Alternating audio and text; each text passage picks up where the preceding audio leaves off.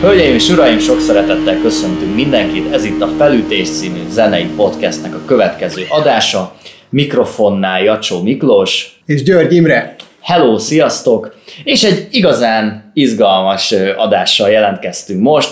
Én nagyon örülök ennek az albumnak, mert egy igazi, valódi rajongója vagyok a zenekarnak is, illetve nagyon meghatározó nekem az a korszak is, amikor ez kijött. Világosíts fel minket, Miklós, kérlek, hogy miről lesz ma szó. Ma egy olyan zenekarról lesz szó, és azon belül is egy olyan albumról, ami 99-ben jelent meg, azonban az érdekessége az, hogy nagyon sokszor azt, azt gondolom zenekarokról, hogy a, a debütáló albumuk a leges legjobb mm. lemezük. Egy csomó olyan zenekar van, akiknek aztán szeretem az egész munkásságát, vagy, vagy, vagy minimum több lemezét is, de, de mégis mindig az első, vagy az első egy-két-három lemezük marad meg nekem az igazán a szívemben. Ilyen mondjuk akár a Rage Against the Machine, vagy ilyen a Pearl Jam. De a mai zenekar, no, ott egészen más a szituáció. Nem azért, mert ne szeretnénk azt, amit régebben csináltak, Viszont nagyon-nagyon egyértelmű volt számunkra, hogy a hetedik albumukat fogjuk választani ehhez a műsorhoz. Le is lőjük a poén, nem akarunk annyira uh, senkit húzni. A Red Hot Chili Peppersről fogunk beszélni. És a Californication És a híres album. Californication című lemezükről. Egy picit belemegyünk, azt hiszem, hogy, hogy, hogy mi is az a Red Hot Chili Peppers, kik ők, honnan jöttek, mikor alakultak. Uh, egészen régen, 1983-ban. Ekkor ez, ez tényleg azt jelentette, hogy nagyon-nagyon fiatal srácok zajonganak a próbateremben, de ettől függetlenül 83-ban alakultak, tehát a, a lemez, amiről ma fogunk beszélni, az már a zenekar fennállásának 16. évében jelent meg. Így van, pontosan. És hát ugye gyakorlatilag tényleg egy ilyen főnix, ilyen hamvaiból feltámadt zenekarról beszélünk ugye ebben az időszakban. Ők ugye ugyanabban az évben robbantanak, amikor például ugye a Pearl Jam, a Nirvana, a Metallica, tehát ugye az 1991-es esztendő, amikor megjelentetik a Blood Sugar Sex Magic című albumukat. Ugye ők a 80-as években Los Angelesben, Kaliforniában ők egy abszolút underground bandának számítanak, először a kutya nem ismeri őket, sőt, inkább szerintem többen utálják őket, mint akik kedvelik a zenekart, és utána szépen lassan lépkednek ezen a szamár létrán, amíg nem érkezik meg a 91-es esztendő, és robbantanak egy hatalmasat. Na most közben azért ugye a műfaj is, amiben mozognak, finomodik. Most honnan indulnak ők szerinted? Na, szerintem a Red Hot Chili Peppersben egyébként az, az, az számomra a mai napig a legnagyobb kérdőjel, hogy, hogy, hogy ez a zenekar folyamatosan olyan korszakokban volt jelen, teljesen mainstream előadóként, amikor egyébként teljesen más stílusok voltak éppen divatosak. Még akkor is, hogyha, hogyha mondjuk egy alternatív rockzenekarnak tituláljuk őket, most nyilván bele fogunk majd menni, hogy leginkább ez a zenekar, ez a, ez, ez a punk és a funky műfajok egy, egyféle egyvelegét csinálja. Pont emiatt van az, hogy bár, bár most az említett mondjuk a Nirvana is, is egy, egy nehezen sorolható, besorolható dolog volt, hiszen, hiszen ott is voltak pánkos gyökerek, de, de azért mégsem egy true punk. De a Red Hot Chili Peppers egy olyan banda, akiknél még erősebben lehet azt érezni, hogy, hogy, hogy nagyon nagy, ö, ö, hogy is mondjam, zenei mm, ilyen érzékenység kell ahhoz, hogy ezt téged ne idegesítsen rohadtul, vagy ne úgy álljál hozzá, hogy ez mi a fasz. Hogy így, hogy így ugrálnak össze-vissza, meg ilyen pattogós ritmusok vannak, így rappel, de igazából ilyen mély hangja van, mennek ezek a slappelő, csattogó pészek. A 80-as években egész biztosan nagyon sokan úgy éreztek, ahogy te ezt említetted, hogy mi ez a baromi idegesítő fasság. Az embereknek kellett azért egy évtized, hogy ehhez hozzászokjanak, azt hiszem egyrészt, másrészt azért nagyon nagyot változott ez a zenekar. Tehát, hogy, hogy legalábbis az, nem is az, hogy feltétlenül, hogy változott, de, de, de pont az, hogyha így véghallgatjuk az első lemezüktől, mondjuk a Californication, Californicationig, vagy akár a, a mai napig, hiszen, hiszen egy aktív zenekarról beszélünk, szerintem van egy ilyen, egy ilyen nagyon jól látható ív, ami, ami, ami teljesen arányosan fejlődik azzal, ahogy öregszik a zenekar. Mm. Tehát szerintem egyébként ők egy egészen szépen öregedő zenekar, de... Gyönyörűen. Én pont ezt gondolom, és ugye az előbb említetted, hogy tényleg itt műfajok mentek, de az gyakran gyakorlatilag a Red Hot Chili meg szinte örök maradt. Erre van egy nagyon jó példám egyébként, egy koncert. Ugye ténylegesen az van, hogy mint említettük, kijön a Blood Sugar, és ők gyakorlatilag egy ilyen fasza mélyrepülésbe indulnak a 90-es évek alatt. Na, ez azt hiszem az egész műsornak a, a fő tematikáját a mélyrepülések fogják egyébként, mert ez a zenekar folyamatos ö, ö, gödrökből oh, mászik ki. Igen. Az elejétől kezdve. Itt szörnyű tragédiák, kábítószerfüggések. Igen, és itt ugye a 90-es években gyakorlatilag ők ennek a gödörnek a legmélyén vannak, tehát tényleg szájuk ér a szar, és előttem van egy koncert, ez az 1999-es Woodstock Uh-huh. Ez ugye a 30 éves évfordulója a híres 69-es fesztiválnak. És ők zárták azt az estét. Így van, pontosan, és az az érdekes, hogy ugye kijön a Blood Sugar, ők szinte eltűnnek, közben kijön egy teljesen új műfaj, a grunge, meg is hal. Közben a csúcson van már a new metal, ők ezt az egész évtizedet úgy, ahogy van, kb. kihagyják, kis túlzással, és akkor 99-ben Hát ugye ezt a ö, fesztivált ezt úgy szokták, hát most mindenki döntse el maga, hogy csúfolni, ö, vagy apostrofálni, hogy a New Metal Fesztivál. Ez az a híres fesztivál, ugye, amikor, amit, amit Fred Durst tönkretett. Igen, így van, ugye, egyrészt a Kornak itt van minden idők, tehát a Korna fő headliner, nekik itt van minden idők legnagyobb koncertje, a saját bevallásuk szerint is. Aki teheti, nézze meg YouTube-on, tehát konkrétan embertengerről beszélünk, amikor beindul a Blind, akkora hullámokat vet ez az ember halom, hogy abba a legdurvább szörfös a nyakát kitörni, és Hát igen, a Limbiskit, és ugye Fred Durst a Breakstar című dal alatt annyira felhergeli a közönséget, hogy gyakorlatilag lerombolnak mindent, gyújtogatnak, nőket erőszakolnak a koncert alatt és után, tehát totális katasztrófa ez a koncert. Ténylegesen ez az erőszakról szólt ez a fesztivál, utána nagyon sokan így cikkeztek róla. És ténylegesen az van, hogy ugye múltkor szóba került a Green Day, hogy ők elmentek a fiatalokkal turnézni, ráadásul úgy, hogy még akkor 30 évesek se voltak a Green Day, és hogy mennyire öregnek érezték magunkat. Most arról van szó, hogy ezek itt visszajönnek 99-ben, ezek a csávok majdnem 40 évesek. Ami persze egyébként még mindig nem számít idősnek, de hát azért itt a 20. század végén a poppipar az még a tinédzserekre és a 20-as éveiket taposó zenészekre van kalibrálva. Hát azért általában a popzene az, az a fiatalok műfaja. Így van, pontosan. Ma azért, azért ez már igencsak változik, de akkor még ténylegesen így volt az előző században, vagy az ezredfordulón, és tehát alapvetően itt egy ilyen nosztalgia zenekarnak kéne, hogy legyen a Red Hot Chili Peppers. Ennek ellenére mi történik? Az egész koncert fönn van, fönn van neten, tehát konkrétan azzal a felütéssel indul, hogy Flea, a zenekar basszusgitáros, anyaszült mesztelenül fölrohan a színpadra, elkezd, nem tudom, ugrálni, mint egy bolha, fölkapja a basszusgitáret, és anyaszült messzelenül lenyom egy egész koncertet, fantasztikus basszusszólókkal, mindenki pattog, mint az állat, úgy néznek ki, mint a 15 évesek lennének, a tömeg pedig megőrül, és a végén elnyomják a Fire-t a Jimi hendrix mert hogy a hugával találkoztak ott a backstage-ben, és ő kért a Jimi Hendrix huga, hogy emlékezzenek meg valahogy a, a henyáról, hogyha már Woodstockról van szó. És utána konkrétan ők lelétszelnek azonnal a buli után, és ugye kigyulladnak a tüzek.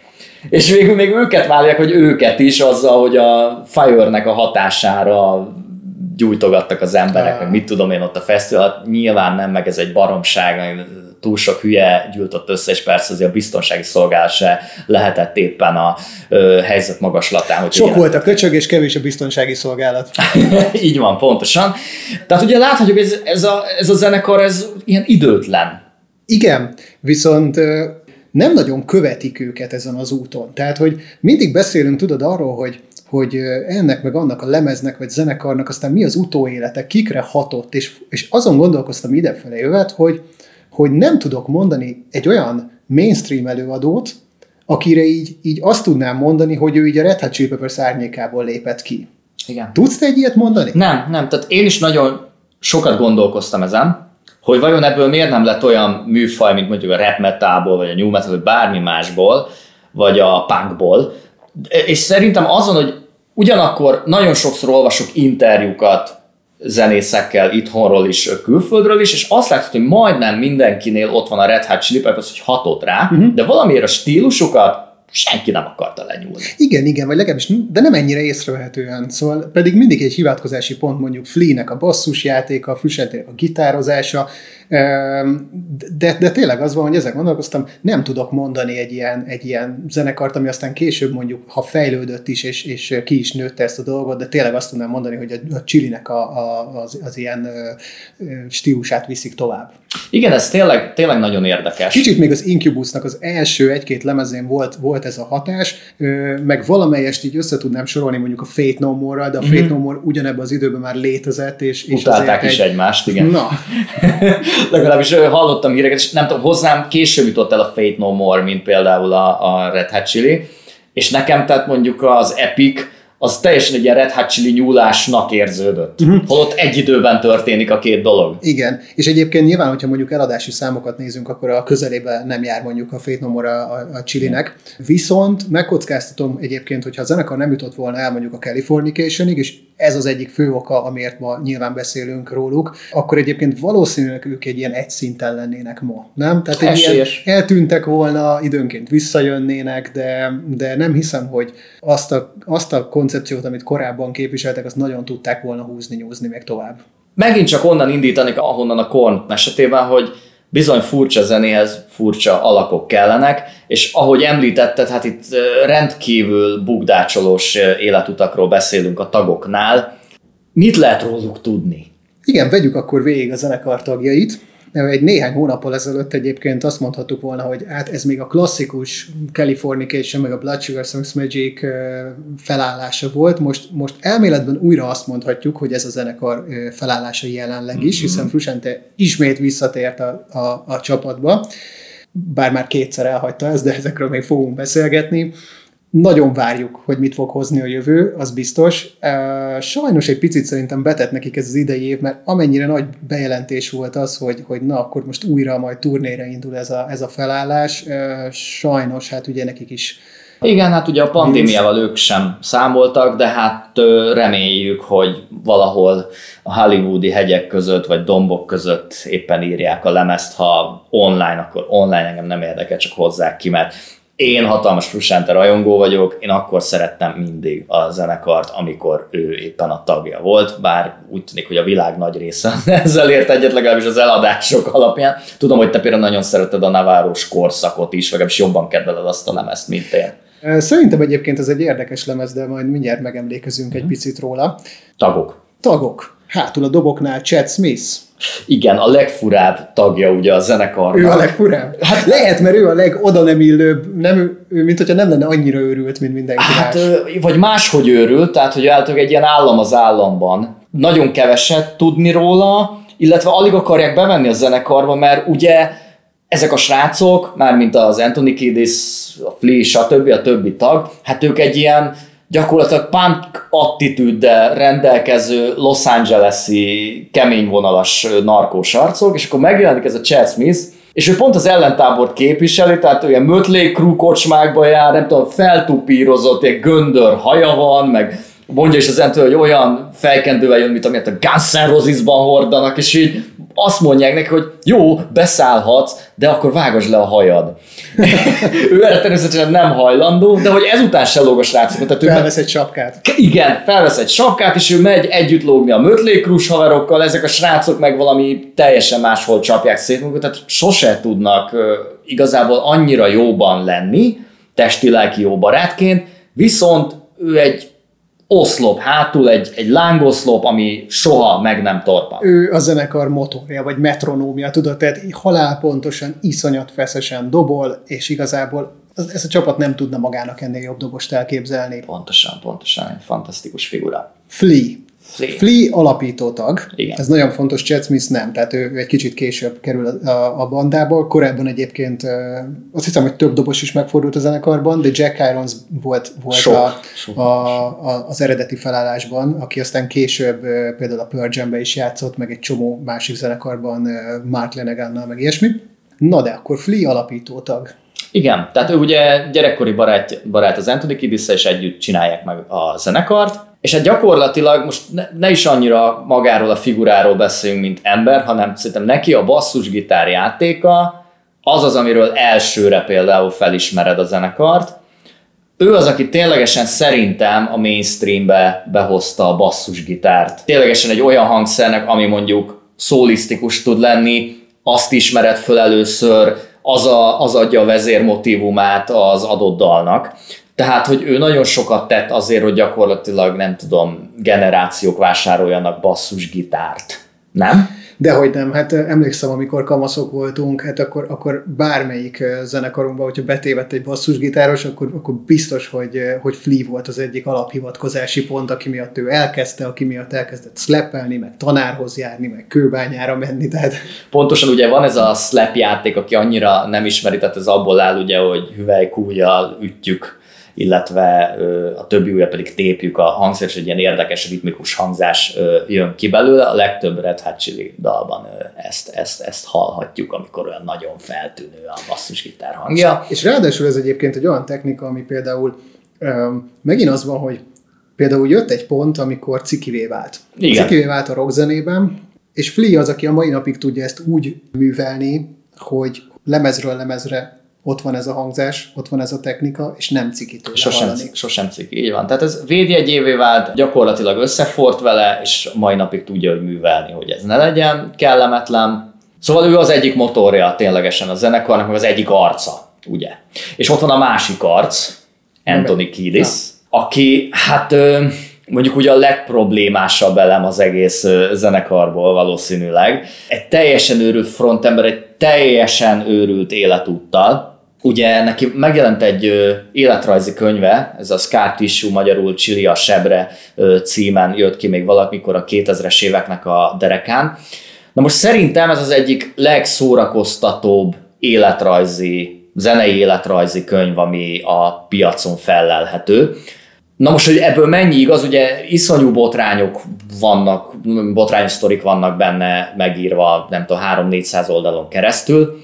Na most magának az önéletrajznak, mint műfaj, és önéletírásnak gyakorlatilag külön tudományága van a bölcsészet tudományokon belül az, hogy nem tudom, racionálisan mennyi igazság tartalmat tudsz magadról megfogalmazni úgy, hogy, hogy ne hazudj, vagy ne a saját igazadat próbáld meg bizonygatni. Valószínűleg elég keveset, Főleg, ha be vagy herkezve. Főleg, ha, be vagy, főleg, ha alig emlékszel, néhány, néhány évtizededre alig emlékszel. Akkor lehet, hogy elgondolkozol, hogy hú, az meg most írom, de ez így volt? Ez, ez igaz? Igen, és akkor ugye ezt még pluszban az, az is megfejeli, hogy ugye ez egy kereskedelmi célokra előállított termék, tehát magyarán mindig, amikor egy ilyen önéletrajzi könyv íródik, ez jobb, ha mindenki tudja, amikor megveszi az adott kedvencének az önéletírását, ez ugye piacra íródik, tehát magyarán jönnek a vásárlók, megvásárolják, és a befektetők is, és a forgalmazó is boldog, tehát magyarán minél több botrány kell ebbe. Minden esetre azok a sztorik nagy része, amiket az Anthony ebben megfogalmaz,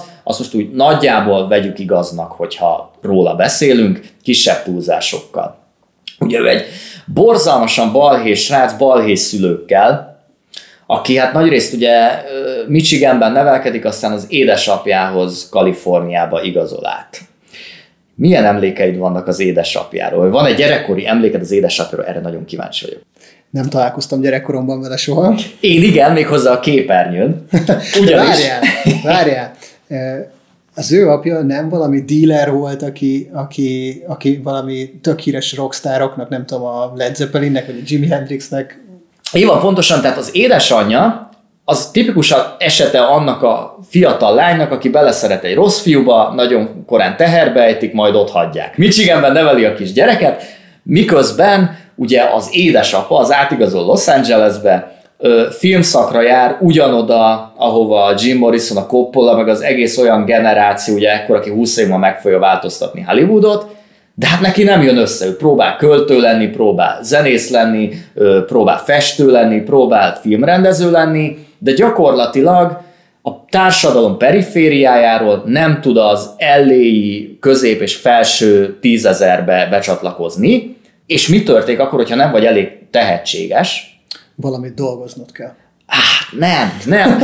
Hollywoodban nem ez a szabály érvényesül, hogyha híres emberekhez akarsz közel lenni, vagy prosti leszel szerintem, vagy pedig narkódíler. És ez az a pontja a világnak, ahol rengeteg híresség van, a híresség fővárosa, a hírességnek pedig folyton narkos kurva kell, legalábbis a 60-as, 70-es években ekte biztos. Úgyhogy ő föl, fölcsap narkódílernek, és hát ez az évtizedes karrier veszi kezdetét legalábbis, ami, ami a, a drogokat illeti, és hát bizony sikerül filmszínészkednie, nem igazán nagy szerepekben, de a halálos fegyver első részében. Abban a jelenetben, amikor Martin Riggs őrmester, leánykori nevén Mel Gibson, a Passió 2-nek a rendezője, az első jelenetét láthatjuk, akkor egy kokain dealer csapatot akar lekapcsolni, aminek a fővezére természetesen Anthony Kiedis édesapja, aki túlszul ejti Martin Riggs szörmester, de aztán természetesen Mel Gibson győzedelmeskedik, de hogy mennyire fantasztikus hely ez a Hollywood, hogy kitermeli ezeket a, ezeket a figurákat, nem? Akiket utána a filmekben alkalmazik, hogy kéne egy szerep egy narkó, narkó dealer. Hát akkor hozzuk be egy narkódílert. Kész is. Minek itt színészkedés, meg mit tudom én. Találtak echte true arcokat. És az itthon meg a gangstát hívják. Itthon meg a gangstát kell hívni. De igen. Szeretünk Zoli. Amúgy tényleg is majd lehet egyébként beszélni valamikor a gangsta és a kárterős, de ez egy ez egy másik történet lesz. De nekik az összes lemezüket fogjuk végigvenni antológiába. Igen, így van pontosan. Igen, tehát ott vannak, hogy igazából nem csak a filmvásznon folyik a herka, hanem otthon is. Anthony pedig odaigazol az édesapjához, amikor tini, és ebben ő bele.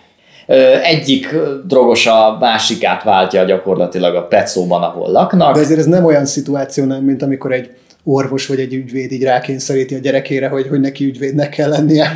Nem, nem, tehát az a helyzet, és egyébként én ezt ebben a könyvben, amit említettem, én nagyon-nagyon tisztelem.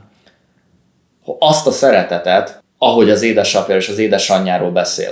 Tehát nagyon sok önéletrajznak, nem csak hírességeknek, bárki, aki az életéről beszél, nagyon sokszor az a vége a történetnek, hogy anyám és apám a hibás azért, amilyen én lettem. Uh-huh. És az anthony a nyoma sincsenek, tehát ő mindig a pozitívat látja abban, amilyen az édesapja és az édesanyja volt, és hogy annak ellenére, hogy mennyire hülyék voltak mindketten, mégis felnevelték őt, és mégis mennyi jót adtak nekik. És az édesapja azért nevelgeti is, tehát én azt látom, sőt őt is benyomja a filmekbe, ugye az Anthony Kiddis játszik a Sylvester Stallone-néval együtt az Ököl című filmben, ö, reklámokban, mit tudom én, hasonlóban, ja, beviszi a backstage-ben nyilván egy, egy rakás ö, zenekar közé, és egyébként itt vannak az első zenei élményei is. Tehát picit, ha már itt vagyunk az Antoninál, beszéljünk arról, hogy említett, hogy punk hatásai vannak a zenekarnak.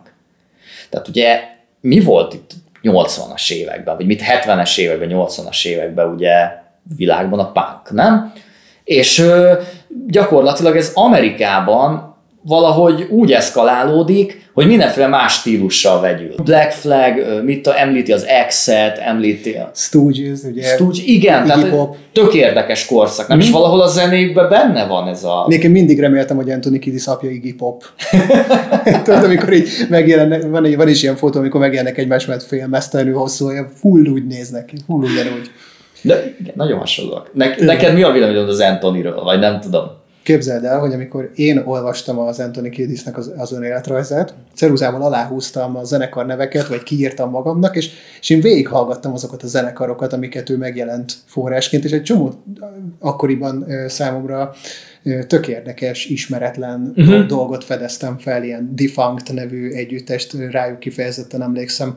Oingo Boingo. Abszolút, uh, igen. Az a Danny Elfmannek volt a zenekara, ugye? Igen, ugye ki is a Danny Elfman? Hát Danny Elfman ma már arról ismerjük leginkább, hogy hatalmas hollywoodi produkcióknak, de főleg a, a, a klasszikus Tim Burton filmeknek a zeneszerzője. Így van, és itt ugye még rockzenei frontember, nagyon különleges zenekar az Oingo Boingo, nekem egyik legnagyobb kedvencem, és tényleg ott is azon, hogy a funky zenétől kezdve az ilyen wave szinti hangzáson át, a rockig gyakorlatilag minden van abban a zenében is tehát uh, nyilván volt hova nyúlni a, a, a Red Hot Chili Peppersnek. Igen, de egyébként az a furcsa, hogy a Red Hot Chili Peppers tulajdonképpen valami hasonló receptet uh, követett, mint egyébként később, amiről mondjuk beszéltünk a múltkor, hogy a Korn, meg ezek a zenekarok, csak éppen más stílusokat vegyítettek. A Talán a nehézsége az az volt, hogy, hogy még annyira mainstream meg sem voltak ezek a stílusok, amiket ők vegyítettek. Tehát egyrészt a funky, az korábban funky zenék, főleg amiket ők hallgattak, az azért kizárólag feketék mm. zenéje volt. Nagyon-nagyon ritka, ritka az, hogy tudsz mondani egy ilyen 70-es évekbeli fehérekből álló sem, funky sem. zenekart. És ugye rájuk nagy hatása volt a George Clinton, akivel aztán később dolgoztak is. És ugye a másik oldalon meg ott van a punk, ami, aminek, hát úgy, ha csak kimondod ezt a két szót, az egy, értem, hogy a punk meg a funk az úgy jól hangzik egymástán, de azért semmi köz egymáshoz. Igen, abban igazad lehet, hogy ugye a 80-as években valószínűleg az ilyen vezető áramlat a zenében, ott Los Angelesben, az, az mindenképpen ez a hajmetál volt, aztán jött maga után másik underground közben a trash metal, és most így nagy a fehérekről beszélünk. És ö, tényleg arról van szó, hogy ugye a hip-hop kultúra az még sehol sincs, pedig már elejétől fogva az Anthony rappel, sőt először rappel, és utána lesz abból csak éneklés.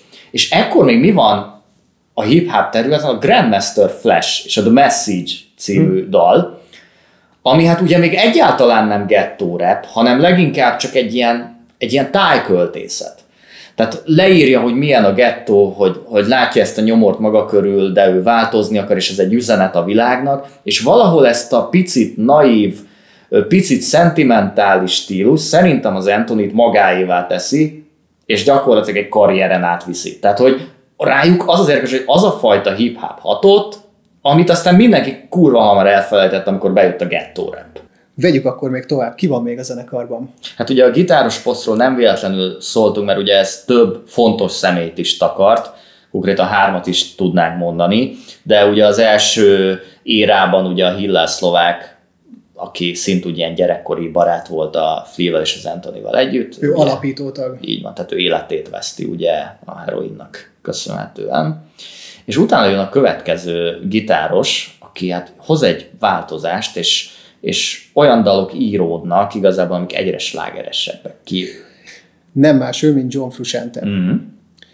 És egyébként ő segít a zenekarnak kikecmeregni abból a gödörből is, amit a Hilleszloveknek a halála okozott, mert egyébként tehát ez volt az első igazi törés a banda életében.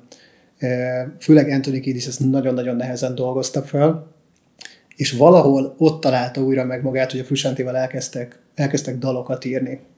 És egyébként Frusciante valami 18 évesen kerül be a zenekarba, nagyon-nagyon fiatal, és hát aztán később kiderül, hogy nagyon-nagyon törékeny is. Igen.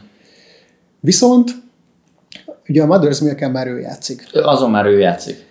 Ezzel, ezzel a lemezzel érik el az első komolyabb sikereiket, de hozzáteszem, hogy ezen a ponton a legnagyobb és most mondjuk már nemzetközi értelemben slágernek számító számuk egyébként egy Stevie Wonder feldolgozás. Ugye a Higher, Higher Ground. Ground. Így van. Ez a lemezen a második szám. Csak hogy hogy ez még egy picit tudod olyan, mint amikor később a Limbiskit mondjuk a, George Michael fétjével válik így először ismerté, vagy például a Fate No More-t is aztán ugye a Easy, Easy című Easy hozza be így a mainstream meg így az MTV-re, így komolyabban, meg, meg az az, amit a, nem tudom, a retro rádiók is játszanak. Mai napig. Mai napig. A zenekar itt már elkezd Rick Rubinnal dolgozni. Na, őt fogjuk itt ilyen ötödik tagként emlegetni, és róla sokat fogunk beszélni. Nem csak a mai adásban, hanem szerintem egyébként egy csomószor vissza fog jönni a neve, nagyon-nagyon fontos kulcsfigura ő a, az elmúlt, most már 35 év zene történetében. Igen, itt még mielőtt folytatnád, te azért nagy tudója vagy a Rick Rubinnak, én nem annyira. Esetleg az a hallgató, aki annyira nincs benne a zenei bizniszben, hogy mi az a producer, ugye itt Rick Rubin, amit producerről beszélünk, aznak nagyon ajánljuk a Sun City című Dave Grohl filmet, ott ugye külön a, külön a Rick Rubin nyilatkozik a saját tevékenységre, a saját szakmára, ugye ő az a figura, akinek anyáskodnia kell egy lemez fölött, vagy ez esetben ugye apáskodnia, beleszólhat a zenei folyamatokba, de konkrétan ő az, aki a produkcióért, mint művészeti termékért felelős. Hogyan szóljon, milyen legyen a struktúrája, stb. stb. a zenének. Így van. Átadom a szót. Ugye van egy csomó olyan producer is egyébként, aki, aki, aki még a dalszerzésbe is belefolyik. Rick Rubin nem ilyen arc egyébként, mert uh, valójában neki nincsen igazi hangszeres tudása. Ő fiatalon játszott valami punk zenekarban, de azt hiszem, hogy nagyjából a, a, az élőzenei akciói az, azok itt ki is fújtak. Azt kell tudni erről a fasziról, aki még nem látta, azonnal keressen rá, mert már attól, gyönyörű. Mert, mert egy gyönyörű emberről beszélünk. Egy hatalmas, szakállas, hosszúhajú, szőrös, pocakos figura, a mai napig így néz ki, csak most már full ősz. Ő egyébként gyorsan átveszünk csak, hogy mennyire fontos figura tényleg így a zeneiparban. Azt kell róla tudni, hogy nagyon fiatalon még a, még a kollégiumi szobájában megalapította az első kiadóját, ez volt a Def Jam Records, amit aztán később ő eladott, de egyébként még a logóját is ő tervezte. Ott az egyetemnek a kis négysávos felvevőjével kezdte el az első zenéket felvenni. Már nagyon fiatalon dolgozott a nagyon fiatal LL Cool J-el. Ő fedezte fel a Beastie Boys-t. Hozzá kapcsolható egy rakás olyan produkció, a későbbiekben is, például a Rage Against the Machine első lemeze, talán az összes lemeze, az Audio Slave összes lemeze. Slayer, Reagan in Blood. Slayer. Dolgozott vele a Metallica is, dolgozott vele a Slipknot is. Na mindjárt erre is kitérünk, mert hogy nem, az, nem arról van szó, hogy mindenki imádja őt. Igen. Vannak, akik nagyon keményen kritizálják őt. A Red Hot Chili Peppers szeret vele dolgozni, és, és azt mondhatom, hogy a legjobb lemezeiket együtt készítették. Nagyjából olyan hat lemezen keresztül egyébként folyamatosan ő volt a, a zenekarnak a producere. Egyébként később, még amikor már nem vártad volna, csak hogy valami nagyon nagy jót még gurítson ez az, ez az ember, ő volt az, aki egyébként visszahozta a zenei életbe az akkor már ilyen teljesen vércikinek számító Johnny Cash-t. És felhúzta őt egy olyan szintre, hogy újra elkezdték fiatalok hallgatni az ő zenéjét, és ő újra egy nagyon fontos szereplője lett a zenei életnek. Igen, az egyébként egész biztos, hogy szerintem a Nyughatatlan című film az soha nem készül el egyáltalán, hogyha Johnny Cash nem sikerül újra mondjuk a déli haknikból visszarángatni a number one mainstream szintre, ugye Így a 2000-es évek elején. Tehát és közben párhuzamosan mondjuk Jay-Z-nek, meg Kanye West-nek dolgozik a lemezén, szóval tényleg egy nagyon-nagyon sok, sok oldalú fazonról beszélünk. Vannak, akik kritizálják, vannak, akik kifejezetten egyébként gyűlölik az ő hangzását, nagyon szereti a kompresszorokat, meg nagyon szereti azt, hogyha, hogyha túl van vezérelve a dob, már-már, már-már recseg, egy kicsit torz, például a Metallica-nak van a Death Magnetic című hmm. lemeze, ami, amit jó, hát mondjuk a Metallica az olyan zenekar, hogy mindig valamiért utál, utálják az emberek az új lemezéket, aztán aztán úgy eltelik pár év, és rájönnek, hogy tök jó. De hogy amikor az megjelent, akkor, akkor szétszették, hogy mi ez a hangzás. A Slipknottal volt még egy ilyen sztori, nem? Ő volt a harmadik lemeznek a producere. Így van, ez a Subliminal Verses, ahol konkrétan a tagoknak, legalábbis a Cory Taylornak a bevallása szerint leginkább az volt a, pro- a problémájuk, hogy nem, nem volt producer. Igen, azt mondta, hogy nagyjából úgy négyszer látta az egész lemezkészítés során, és hogy egy valak pénzt fizettek neki, igen, ez fölmarkolta, és oda böfögött van, miközben feküdt egy kanapén, ők meg közben megcsinálták a lemez, ami egyébként baromi jó lett. Lehet, hogy jó, hogy nem volt ott. Lehet, hogy jó volt, hogy nem volt ott, de minden esetre abban megállapodhatunk, hogy ő egy mérföldköve a szemet történetnek. Ez így van. Na szóval, végigvettük a tagokat. De egy picit még a Frusántéről szerintem tudunk beszélni, nem? Ajaj. Hogy mit hozott ő ebbe a zenekarba? Hát ugye alapból nagy Jimi Hendrix fanok voltak a tagok előtte is, és azért hát érződött a zenéjükön, hogy hatott rájuk az öreg henya. De aztán itt van egy baromi fiatal, ténylegesen tini srác. Lehet, hogy még 18 sem volt, amikor bekerült, nem tudom, de tényleg valahogy akkörül, ahogy mondtad. Úgyhogy ugye a legtöbb tag már a 20-as évei végén járt, az egy, bőven egy tízest vernek a srácra korban, első számú rajongója ennek a zenekarnak. És hát ő mégis valamiért ebben az, abban az időszakban vagyunk, és tényleg ez a legviccesebb, amikor minden gitáros hosszú hajat növeszt, felveszi a picsagatját, és Ibanez gitárokon rettentő sok hanggal rendelkező, brutál gyors szólókat szeretnének tolni. Erre jön egy srác, akit ez az egész egyáltalán nem érdekel, visszanyúl a bluesig, a funky, az öreg Stratocasterével, Telecasterével, és ténylegesen ezt az igazából 60-as évek hangzást reprodukálja és gondolja ő újra. Nagyon szereti a nyers gitárhangot. Talán egyébként a Blood Sugar-ön csúcsosodik ki szerintem, hogy azért annak egy nagyon furcsa hangzása van. Na, például nekem mindig az a bajom azzal a lemezzel, hogy nem tetszik a hangzása. Uh-huh. A másik pedig az, hogy szerintem nagyon hosszú. Igen. Hogy tudom, most akkor biztos ennél a résznél most ezért fognak magyázni minket, de hogy szerintem az egy nagyon hosszú lemez, nagyon sok töltelékszámmal. Legalább öt számot kitörölnék róla, hogy, hogy egy jobb album legyen, de, de mondjuk megjelenik már rajta az Under the Bridge, ami, ami, ami viszont tényleg az első igazán nagy... Na nagyon jó, hogy mondtad ezt, mert én is ezzel akartam folytatni. Miért más az Under the Bridge, mint az eddigiek? Mitől siker az? Ez egy dallamos dal, amiben éneklés van. Meg ez a funky sikamikálás helyett itt egy nagyon jó struktúra, nagyon jó dalfelépítés, akkordmenet van az egész mögött, és hát igen, furcsa, de ugye az előző lemeznél egy feldolgozás hozza meg a, a legnagyobb sikert, ennél a lemeznél pedig egyértelműen egy ballada. Igen, így van pontosan, sőt ugye több ballada is van a lemezen. Egyébként e, ezt nagyon forszírozza a producer is, hogy, hogy írjanak balladákat, amikor meghallja az Under the Bridge-t, akkor ő alapvetően motiválja a tagokat arra, hogy ennek rá kell kerülni, ez jó lesz, az Anthony cikinek érzi, de ő mégiscsak erőltetés, hát ténylegesen jól sül el a dolog. És hát azért utána belegondolunk, a legnagyobb dalok, amiket szeretünk a Red Hot Chili Peppers, az egész világ ismer, azok tényleg általában balladák, vagy lassabb jellegű dalok. Igen, nem? igen, igen, igen. Scare Tissue, Californication, ezek, ezek nem ezek a pattogós funky számok. Így van, pontosan. Tehát azok az igazi bulinóták, elmennek az emberek a koncertre, végigugrálják, jól lehet rá táncolni, stb., de amiért annyira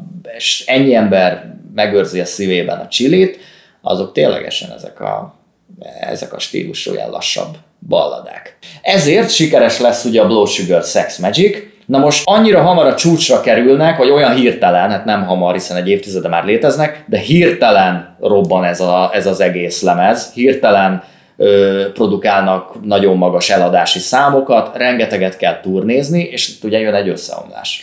Igen, mert Frusciante, na itt jön ki először az, hogy ő egy, ő egy nagyon törékeny csávó, akinek viszont mivel nemrég került be a zenekarban, neki aztán tényleg nagyon-nagyon hirtelen jött ez a siker, és ő ezt nem tudja feldolgozni.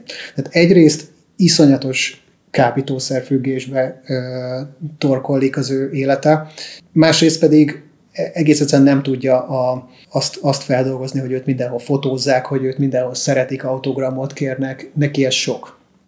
Igen, ugye még fiatal is, tehát azt tegyük hozzá, hogy a többi tagnak szerintem volt bőven ideje arra, hogy, hogy feldolgozzanak. Meg hát ők készültek erre Igen, felkészüljenek Tehát ezért nem egy, mit tudom én, munka melletti hobbiként tartják fönt ezt a zenekart, hanem azért ők folyamatosan keményen dolgoznak. Igen, így van, ez a srác pedig gyakorlatilag nagyon fiatal, gyakorlatilag kisfiúként bekerül, és ő ténylegesen neki kellett volna még egy kis idő arra, hogy, hogy fölfogja, hogy ez miért jó neki, hogy itt van, hogy ezt a helyzetet hogyan kell kezelni. És hát ugye Japánban van azt hiszem az a koncert, amikor ő gyakorlatilag felmond. Igen, ő 92-ben lelép a zenekarból. Igen.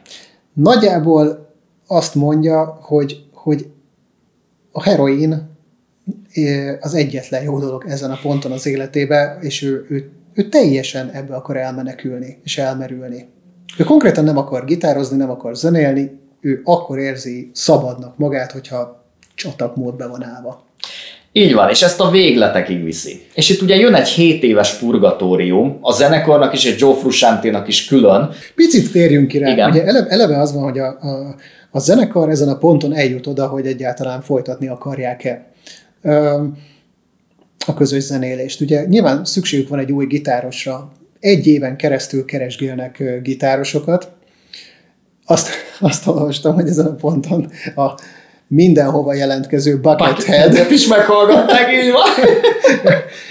kedvencem, aki őt nem ismerni, egy ilyen egy nagyon jó gitáros, aki, aki állandóan minden zenekarba elmegy pótgitárosnak egyébként, egy csomó híres zenekarban, ilyen Guns N' Roses, meg, meg ilyen kategóriákba, egy ilyen creepy fehér maszk és egy KFC-s kosár van a fején. Igen, így van, pontosan. Um, aztán kikos... Azt sehova nem kell. Adjuk a maketedet. Remélem, ennyire tényleg emlékezzünk, mert nagyon szépen szóltál. Köszönjük, hogy felhoztad, legalább itt emlékezzünk meg róla, hogy a rock történet. Ő is végig is valahol egy Fontos KFC kosara.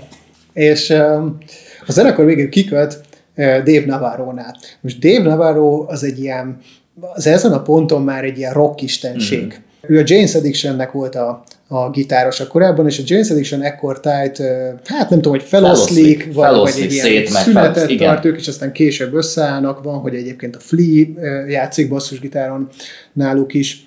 A James Addiction egy ilyen, egy ilyen alt, szintén egy funkos, de, de, de jóval művészi vonalon egy ilyen, egy ilyen art rock. Igen, zenekar. de magyarán abban teljesen igazán, hogy tehát ténylegesen ebben az időszakban szerintem totálisan adekvát volt az, hogy ő legyen a Red Hot Chili gitárosa, hiszen nagyon-nagyon hasonló végül is a, a, a műfaj, amiben mozognak. És, és a, a style is Ja, Tehát, meg ő is szereti a herkát. Szereti a herkát, ugyanúgy félmeztelenkedik, szét van tetoválva. Mi kell még? Mi kell még? Igen. Hát és az akkor... egyetlen nehéz pont az az, hogy ő viszont kijelenti, hogy ő nem akar annyira így jammelni, meg ilyen funkot játszani, tehát ő, ő behoz a zenekarba egy ilyen kicsit keményebb hangzást, és elkészül vele a One Hot Minute című lemez, amit én amúgy szeretek, mert szerintem nagyon jó hangzása van lemeznek, és egyébként mm, én azt mondom, hogy így így az életműben egy, egy ilyen tök jó kis kikacsintás, hogy, hogy nem, nem viszi tovább. Hát a Blood Sugar Sex Magic vonalát abszolút nem Na. viszi tovább, és a később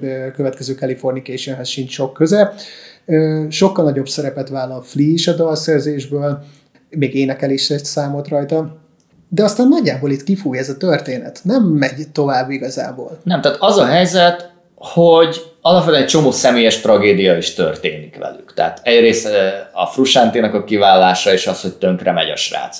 Meghal a Kurt Cobain, ami egyébként totál például tasra vágja a zenekarnak nagyon sok hogy ők jóba vannak lenne az Anthony Kiedis, hogy egy dalt is írnak neki. Meg turnéznak is együtt. Turnéznak is együtt. Magic ne, ne Igen, pontosan, tehát jön egy, egy zenei váltás is, és ténylegesen az van, hogy ezt a lemezt, bár én úgy gondolom, hogy tényleg jó dalok vannak rajta, de nem Red Hot Chili-s, és nem szereti a közönség. A gazdasági értelemben ez a lemez egy bukás, mert nem fogy. Igen, egy kicsit olyan, mint egy ilyen side project, mint hogyha kipróbáltak volna valami mást, hogy kicsit ilyen rokkosabbak vagyunk, keményebbek vagyunk, sokkal konkrétabb gitárszólók vannak, meg markánsabb igen, és metálosabb gitárhangzás. És tegyük hozzá, hogy itt már az, hogy a tagok tiszták évek óta, az Anthony Kiedis már mit már ott van, hogy 5 és fél éve tiszta egyébként, uh-huh. tehát hogy semmi herkát, semmit nem használnak. Aztán nem egy fogorvoshoz a 90-es évek közepén, ahol nem tudom, ilyen műtéti úton el kell, hogy távolítsák egy fogát, és kap egy kis tucost, hogy elviselje valahogy ezt a fájdalmat, és hát visszajönnek a régi szép emlékek, aztán egy hotelszobában találja magát, egy hétig kiüti magát, és indul szépen minden előről. Így van. Itt egy nagyon csúnya pokoljárás jön megint, fel se lehet szerintem sorolni, hogy melyik tag hányszor megy itt elvonulra, stb. És végül ugye oda jutunk, hogy a Dave Navarro is egyébként, most nem tudom, hogy a piába, vagy a herkába, de valamivel visszaesik. És egy oltári nagy seggfejként kezd viselkedni, majd ugye kicsapják. Így van. Na, és végre eljutottunk 98-ig. Igen. Amikor megint döntések előtt áll a zenekar. És döntések előtt áll Frusciante is. Igen, ugye amikor azt mondtuk, hogy nagyon csúnya évtizede volt ez a Kusántek, ott nem túloztunk, tehát ő egy olyan szintjére jut a narkófüggésnek, ami nem, hogy nem egészséges, hanem az is szinte elképzelhetetlen, hogy ezt egyáltalán hogy éli túl. Hát amikor őt a zenekar így összerántja, műtétekkel, pénzzel, meg mindenfélékkel, akkor valami borzasztó állapotban találják. Nincs egy darab gitárja se. Le van rohadva a karja, ki vannak hullva a fogai. Tulajdonképpen ez tényleg, ez, ezt, ezt ő egyébként vállalja, és igazából azt mondja, hogy ő erre büszke is a, a úgy érzi, hogy a saját életének, meg a saját magának a megismerése szempontjából igenis ez egy fontos időszak volt neki.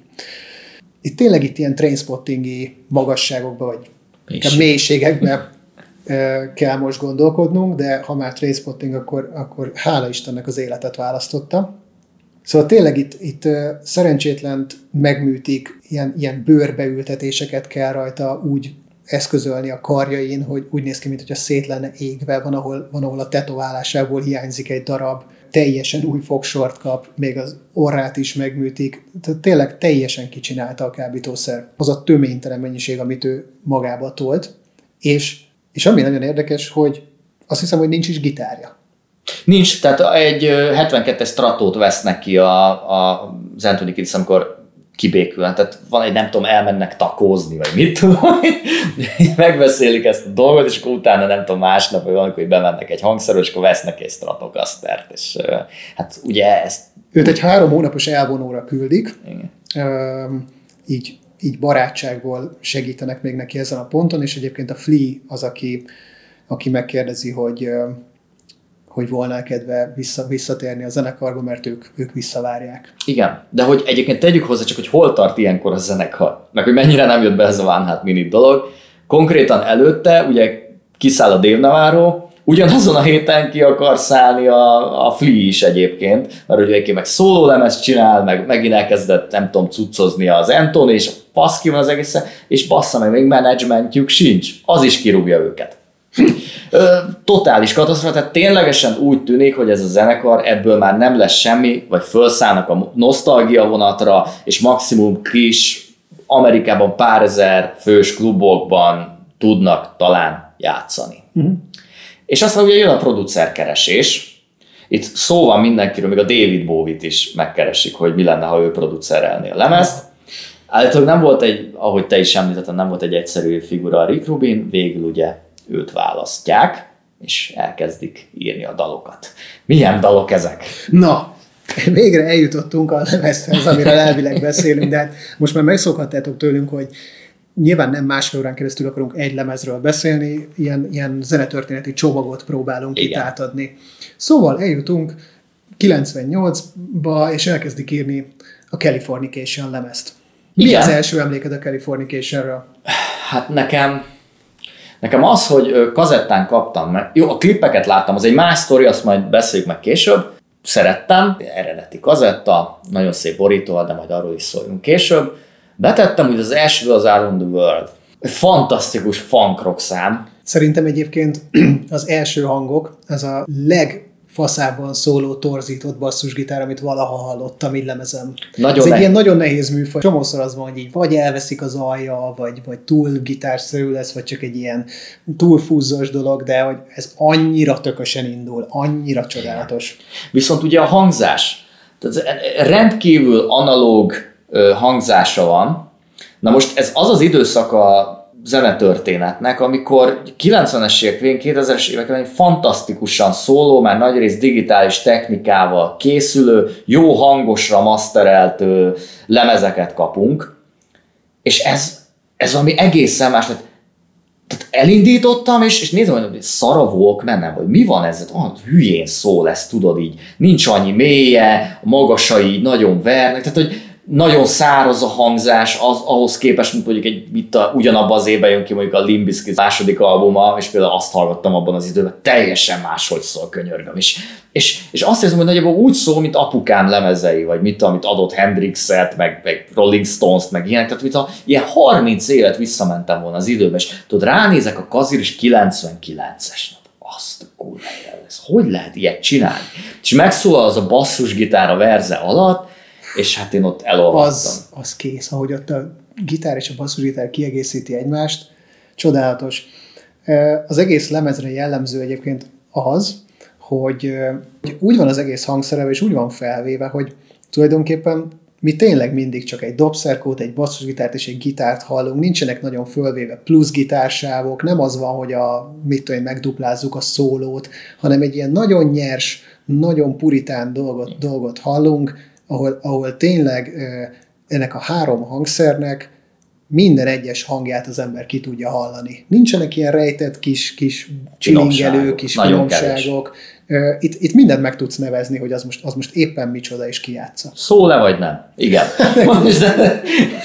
Ténylegesen nincsenek nagy megfejtések, vagyis abban az értelemben igen, hogy ugye a Frusante már előtte is vokálozott, na most ezen a lemezen ez csúcsra van járatva, én úgy gondolom. Tehát minden nagy slágerben ott van hátul az ő hangja, ami azért is érdekes, mert ugye csak annak, aki annyira ez, ezt úgy nem érti, vagy nem foglalkozik ezzel, vagy nem zenei berkekből jön. A jó vokálhang az egy ilyen semleges, finom hang, ami képes arra, hogy semleges maradjon és a háttérben maradjon. Na most, aki hallotta már Frusántét beszélni, tehát egy ilyen nagyon, meg énekel, egy nagyon különös, idegesítő, éles hangja van igazából, ami picit orhang, ami nem rossz, én nagyon szeretem, de az tipikusan, hogy megszólal, és hát az kiugrik a zenéből. És végig ezt érezni, hogy, hogy ezek a vokálok, ezek néha mintha erősebbek lennének, vagy, vagy, vagy, vagy fülsüketítőbbek, mint, mint maga a főének. De pont ettől izgalmasak. Na, jó is, hogy kitértél ide, és kíváncsi vagyok, hogy neked mi erről a véleményed. Uh-huh. Beszéltünk még a korábbi sikerekről is, és arról, hogy a Red Hot Chili Peppers független attól, hogy egy ilyen repes, fankos, pankos történet, uh-huh. de hogy mégis mindig igazából baladákkal érik el a nagy sikereket. De a baladák azért nagyon merészek az ő szempontjukból, mert az az igazság, és dobáljátok meg kővel, de Anthony Kiedis azért nem egy klasszikus értelemben vett jó rockénekes. Bizony. És itt, itt jön ez a pont, hogy a Frusentének ezek a, ezek a nagyon-nagyon szinte már ilyen nőies, lágy, érzelemdús vokájai, ezek annyira kellenek a, a, az Anthony mély hangja mögé, hogy tényleg ők, ők kiegészítik egymást olyan, mint, mint úgy működik a kettő együtt, mint ahogy a gitár és a basszus gitár. Igen, szerintem alapvetően most... Nevezzük őt jó énekes? Az Anthony? Aha. Én azt mondom, hogy különleges. Tehát szerintem neki ilyen baritonba hajló hangja van, de ebben nem vagyok biztos, de valahol az a, az a frekvencia. Tudod, hogy mire hasonlít ő? Tehát neki tudom, hogy vannak indián ősei. Nem is tudom, mindkét irányból, vagy talán az apja által, Na nekem nagyon az ilyen indián énekek jönnek be sokszor az ő hangkarakterébe és hangszínébe. Mint hogyha azokat akarnám, valószínűleg ez nem tudatos, ösztönösen ö, használni azokat a frazírokat. Tök érdekes szerintem. Igen, igen. A repje meg dallamos, tehát pontosan arról hogy ez nem egy sima rap, ahogy beszélek és mondom, hanem azok, azok mindig ilyen echte hangokra vannak kalibrálva, ami igazából hangtanilag azon a hangon, amin ő reppel, azon az egysíkú frekvencián, az mindig beleillik hangtanilag az adott skálába, amiben a zene mozog. Egyedi karakter és, és egy könnyen felismerhető faszi, Igen. de azon is gondolkodtam, hogy szerintem ő a zenekarban az egyetlen, aki, aki még semmilyen side projekttel, meg szóló cuccal soha nem jött elő. És szerintem ez nem véletlen. Én szerintem egyébként, hogyha ez a zenekar feloszlott volna már mondjuk a Blood Sugar után, én megkockáztam, hogy Anthony Kiedis így eléldegélne, és, és, és nem a halálos jönne. fegyver háromban már ő lenne a kokain. ő szállítana a drogot a Flea új zenekarának. Igen, tehát valószínűleg belőle nem nagyon lett volna semmi, hogyha... Nem, szerintem igénye sincs rá. Szerintem sem. Ami nekem nagyon tetszik a Red Hot Chili Peppers-ben, ami egy ilyen nagyon szimpatikus gesztus a részükről, az az, hogy nagyon azt érzem az ő esetükben, hogy, hogy ez az egész barátságból működik. Ilyenekben látod, hogy mondjuk néha így előkerülnek ilyen fotók, hogy Anthony meg Flea együtt járnak Lakers meccsekre. Uh-huh. Ez nem egy olyan általános dolog, hogyha azt mondod, hogy ezek 83 óta együtt nyomják, és 2020 van. Persze, tehát igazából sokszor az ember összekever... És még azt hiszem a hugát is megdugta. Igen, ami a könyvben úgy van megírva az Anthony könyvében, hogy, hogy erről tudott a Flea, és hallottam olyanokat, hogy a valóságban ő erről nem tudott. Miközben olvasta, akkor már tudott volna. Na mindegy, de bizonyos barátságok itt véget érnek. De az övék nem. Tehát tényleg egyébként az a hogy sok ember úgy gondolja, hogy minden szerző színész, zenész, stb., akik egy produkcióban szerepelnek, azok nyilván legjobb barátok, mert hát ezt látod kívülről, de hát nem ez történik sokszor. Nagyon sokszor embereknek közük nincs egymáshoz a valóságban. És nagyon sokszor egyébként ez baromi jó dolgokat generál. Tehát, hogy például Szakmailag, az igen. egy, az egy az egy ilyen alaptézis, hogy mondjuk a Beatles tagjai nem voltak barátok. Mm. Most nyilván utólag azt mondja Paul McCartney, hogy de igenis barátok voltak John Lennonnal, de és, és valószínűleg szerették egymást, és pontosan tudták, hogy együtt képesek ők nagyon nagyot alkotni. Később aztán sok ilyen van, tehát hogy mondjuk Slash és Axel Rose tudtak baromi oldalokat írni, de valójában volt, hogy ki nem állhatták egymást, vagy akár uh, Steven Tyler és Joe Perry az Aerosmithből.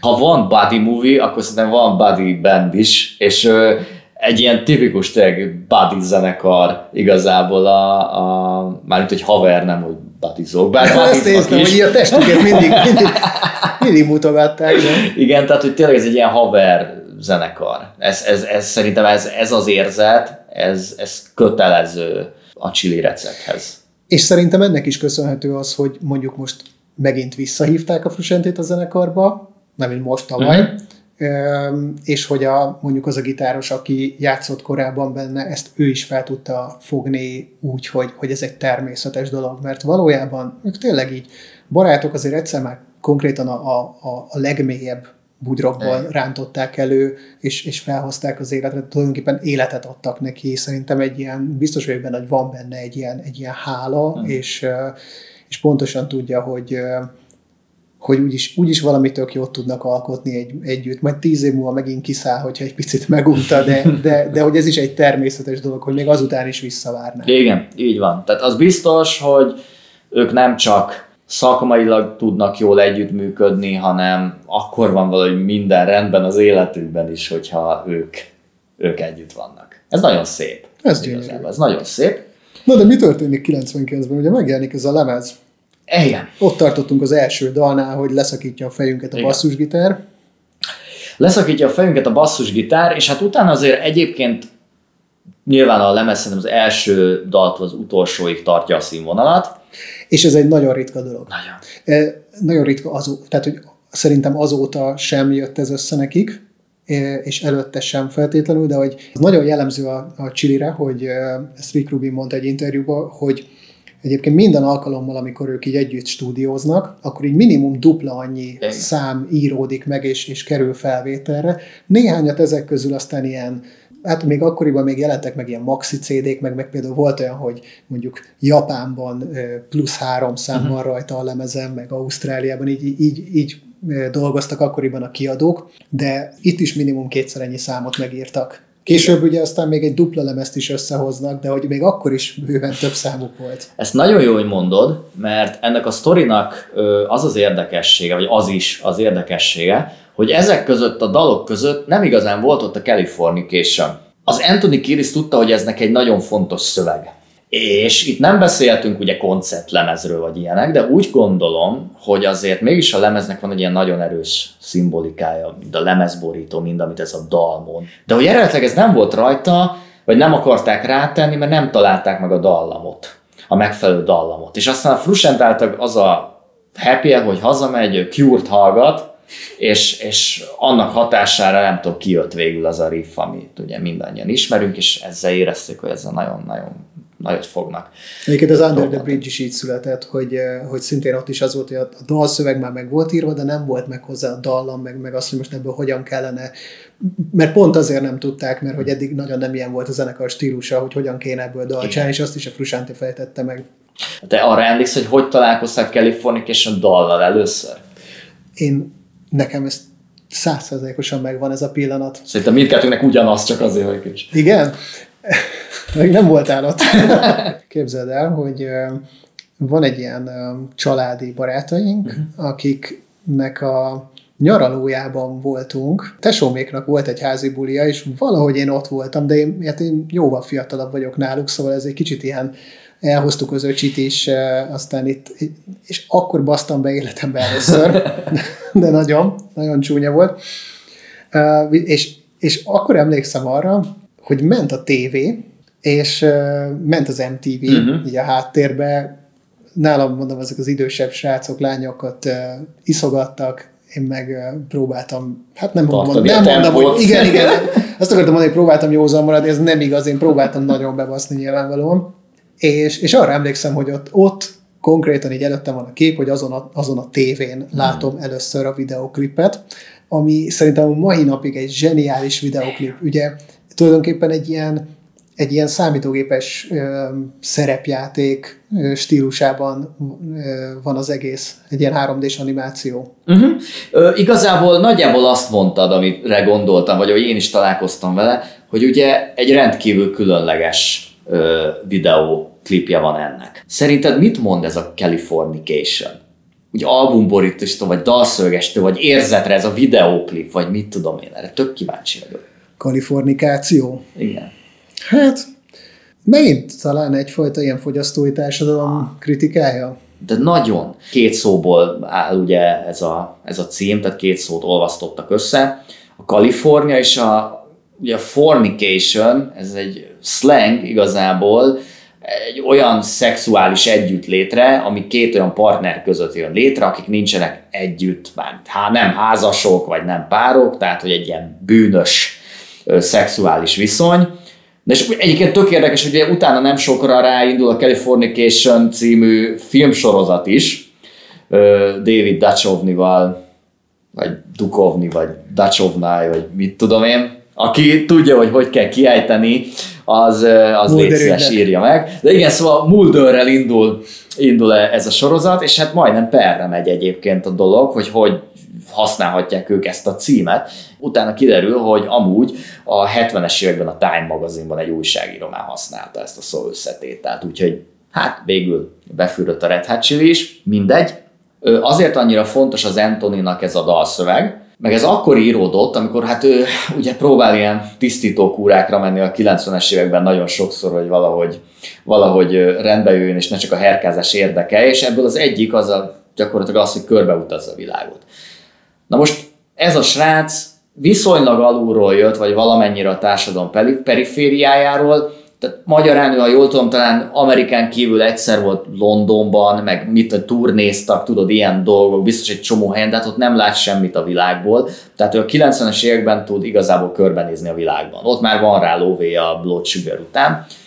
És azt hiszem, hogy Indiában van, meg Tájföldön, amikor eléri az a felismerés, hogy alapvetően elvonulni megy oda a világ elől, azért megy oda, hogy abból az adott kultúrkörből, amibe ő beleszületett és beleszocializálódott, abból ő kiszakadjon, és hát mit lát, hogy az amerikai kultúra itt is teret nyert. A lábát. Igen, megvetette a lábát, látja a hamis Red Hot Chili Peppers pólókat a piacokon, meg mit tudom én, és az az érzése, hogy Amerika, és pláne mit tudom én, a kaliforniai kultúra, az igazából az egész világra rátette a tenyerét.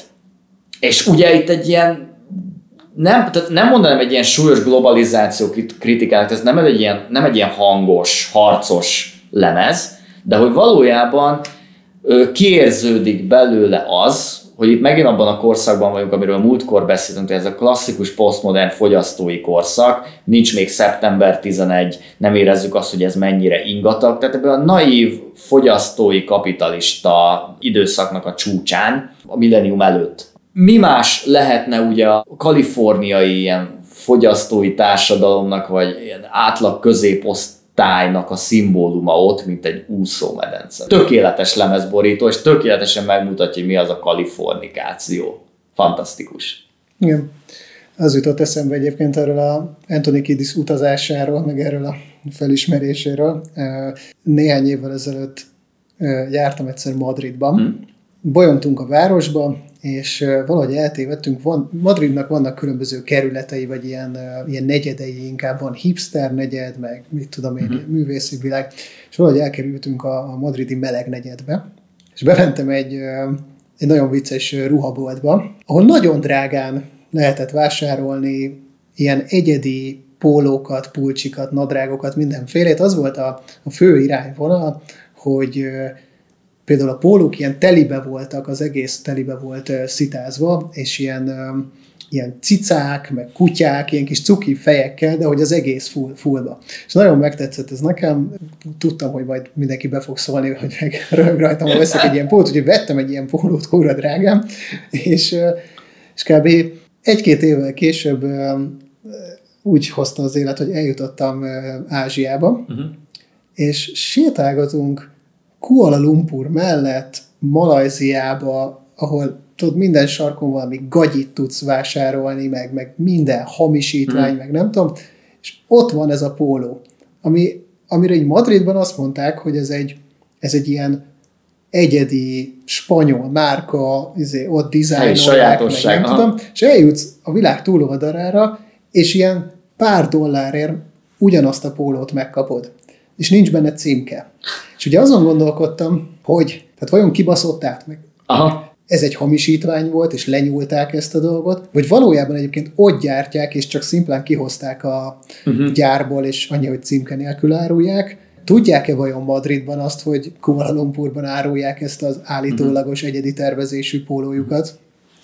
Na de így visszatérve, hát picit, picit elkanyarodtunk, de semmi baj. Tehát így visszatérve a Californicationre, a dalra is, meg ugye az egész art koncepciójára a lemeznek, azért valahol dalszövegek szempontjából itt ténylegesen egy picit az utazó Anthony Kiedis köszön vissza, vagy az az Anthony Kiedis, aki valamennyire megismerte a világot, és van valami globálisabb, átfogóbb véleménye a világról. Ez nagyon, ez több, több dalban visszaköszön. A másik, ami szerintem nagyon érdekes, és itt ér a csúcsára ennek, valójában nagyon sokszor gondolkoztam azon, és tudom, hogy ez baromi anakronisztikusnak hangzik, de hogy valójában az Anthony Kiedis szerintem egy ilyen tájköltő, illetve a Kaliforniák, meg Los Angelesnek, meg a hollywoodi hegyeknek és domboknak az ilyen krónikása. Hát annyi ilyen mém van egyébként, hogy Anthony Kiddis minden dal szövegében benne vagy Kalifornia.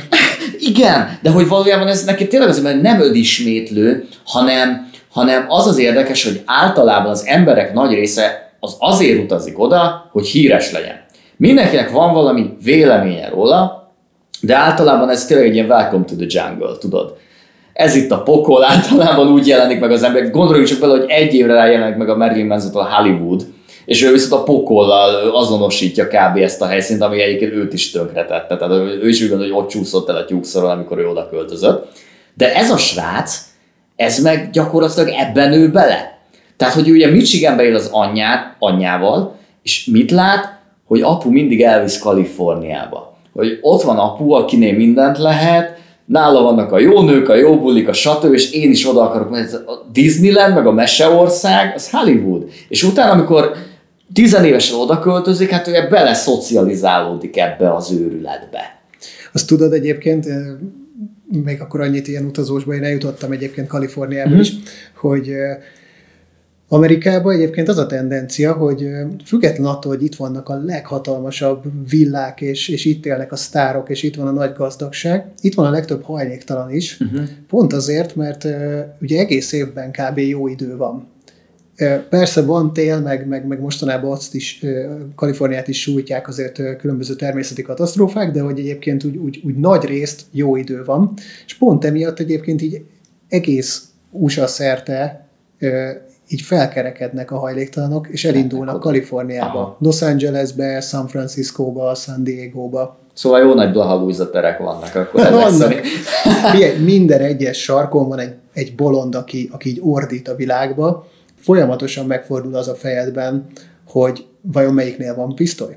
Aha. Hát igen, tehát nyilvánvalóan Amerikában még hozzáadódik ez a plusz is, hogy azért megfelelő muníciójuk van arra, hogy kioltsanak egy vagy több vagy nagyon-nagyon sok emberi életet az őrültek. Minden esetre Kalifornia az, az, az azért a mai napig egy ilyen a civilizációk, nem tudom, az egyik ilyen, ilyen vég, végpontja, vagy nem tudom, minden tekintetben, de valahol, valahol mégiscsak a kultúrának egy ilyen annyira kifordított, annyira maximalizált pontja, hogy mindenkinek van róla valami véleménye, és általában, aki oda kerül, az a lehetőségért megy.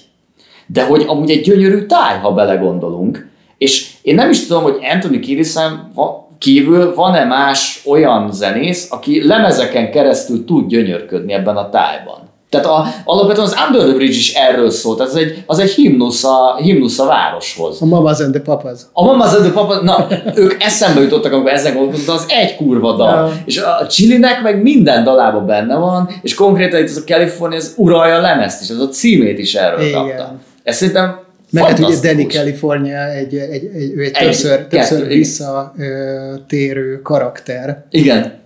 Aki, aki a nevében is viseli Kaliforniát, tehát néha ő egy lányként jelenik meg ugye Igen. a szövegekben. És akkor itt visszatérve arra, ugye ez a dal, ahogy már beszéltünk róla, kapott egy nagyon jó videóklipet, ami hát akkor ténylegesen ilyen nagyon egyedi és nagyon, nagyon, nagyon költséges videó Igen, lehetett. biztos. Igen, igen. És az összes klip, ami ehhez a lemezhez készült, baromi jó. Fantasztikusak, ezt egyébként pont mondani is akartam egyébként, hogy az itt nagy újítás, hogy szerintem mindig jók voltak a chili klippek, de hogy itt alapvetően elkezdtek dolgozni egy bizonyos Jonathan Dayton és Valeri, Valeri Ferris nevű párral, akik ilyen designerek voltak, ők produkáltak, vagy ők tették le az asztalra ebben az időben ezeket a nagyon híres chili klipeket, ugye az Other Side az a másik. Side, fantasztikus. Fantasztikus ami ugye hát egy ilyen berlini német expressionista filmekig nyúl vissza, nem tudom, ilyen kora horrorok, meg Metropolis, meg Dr. Caligari, meg, meg mit tudom, és nem is tudom, stop motion van, ez nem emlékszem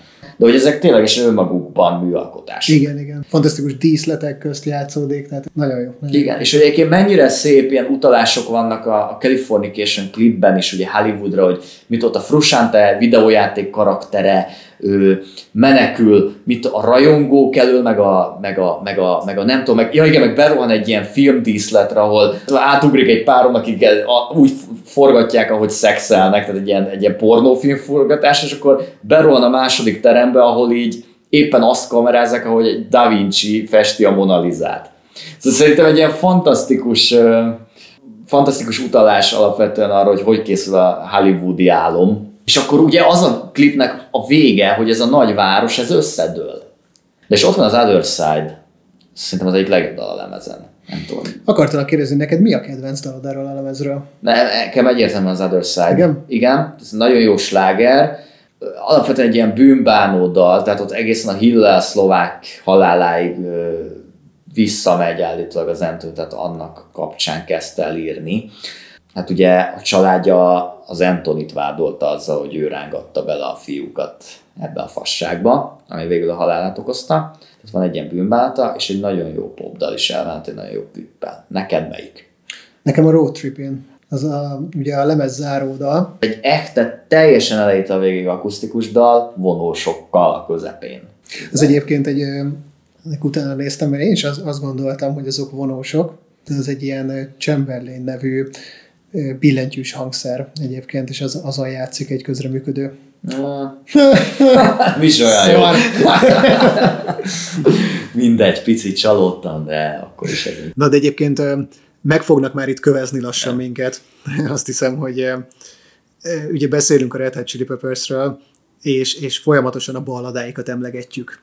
Nyilvánvaló, nyilvánvaló, hogy tényleg ezekkel a dalokkal érték el a legnagyobb sikereket, a legnagyobb kereskedelmi sikereket is, és azt gondolom, hogy nyilván ez összefügg, de hogy a, a, a legtöbb közönséget is ezekkel a számokkal értékel. Persze, ez igen, igazi összeborulós dalok, meg akinek mindenkinek van valami, valami jó emléke ezekről szerintem. Igen, de azért ne felejtsük el, amit már említettünk, hogy a zenekar azért mégis a funk és a punk ö, zenék Egyvelege. egyféle egyvelegét képviseli, független attól, hogy most arra ö, ugye ezen a ponton, ami, amit emlegetünk, kialakult egy nagyon-nagyon jó dalszerzői készség, és hát nagyon jó zenészekről is beszélünk. Na de, azért vannak itt olyan számok a lemezem.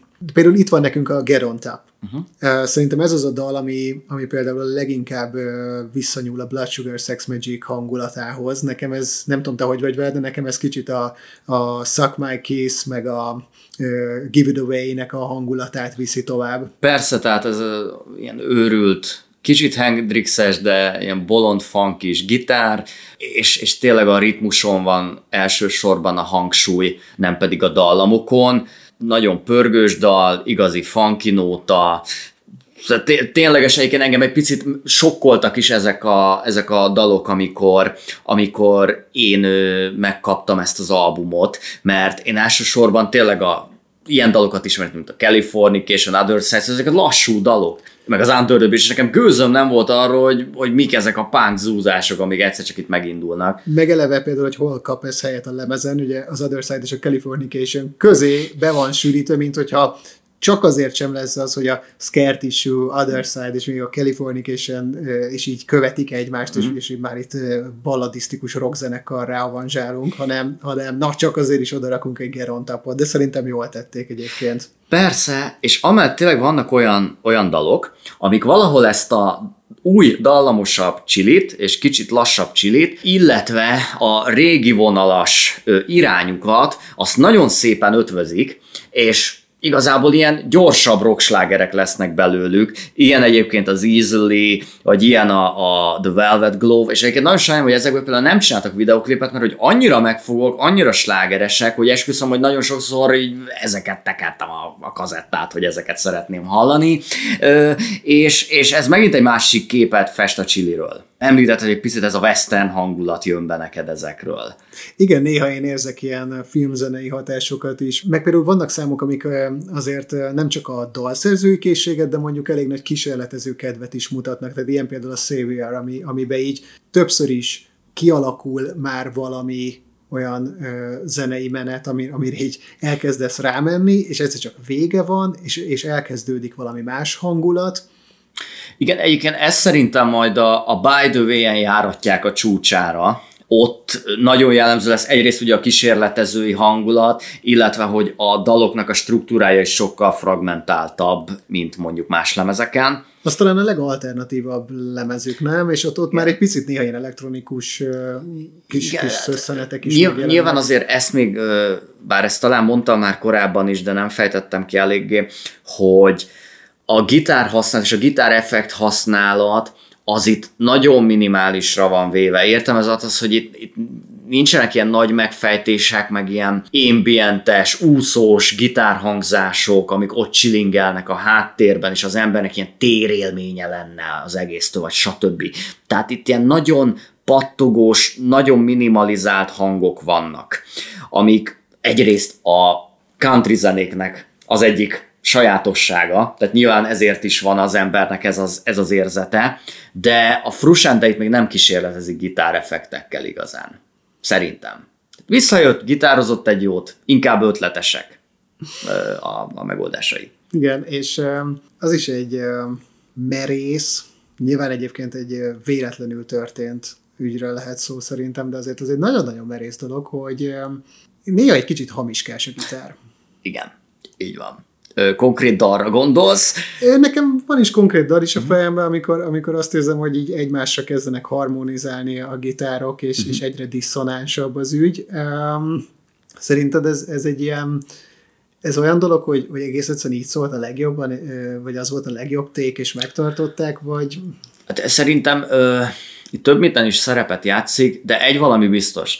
A Frusante, meg úgy átlagban az egész Chili azért azok elég beleszarós és laza csávók. Tehát, hogy ha, ha neki most kedve van valamit ott élőben gitározni, bármi, ami az ő kreativitását éppen mozgatja, akkor ő azt meg fogja csinálni. És őt kurvára nem érdekli, hogy hamis volt, vagy stb ő azt fogja élvezni, hogy ő akkor ott mit érzett abban a pillanatban, amikor azt a produktumot lerette. Igen, egyébként pont korábban az általad említett Woodstocki koncertnek Igen. is azért vannak ilyen nagyon-nagyon kemény mellényúlásai, meg nyilván az éneklésben is vannak bődület hamis részek, de meg aztán később az a Slane castle koncerten is, szóval azért néha azt látom, hogy tudod mondjuk ismeret fejből a, a lemezen megszólaló Igen. gitárszólót, Igen és valami hasonlót elkezd a Frusciante, de, de elkalandozik. Igen. Elmegy a keze valamerre, de mégis hamis lehet, meg, meg, meg ott van egy nagy kandesz hang, de nem baj, most már ott maradok, mert mondjuk sokkal tökösebb dolog, hogy rajta maradok, ha már úgy is lefogtam. Ö, hát aki Chili koncertre megy, az szokja meg, hogy ez hamis lesz. Nem csak gitárilag, énekileg is mindenhogy őket így kell szeretni, de tényleg.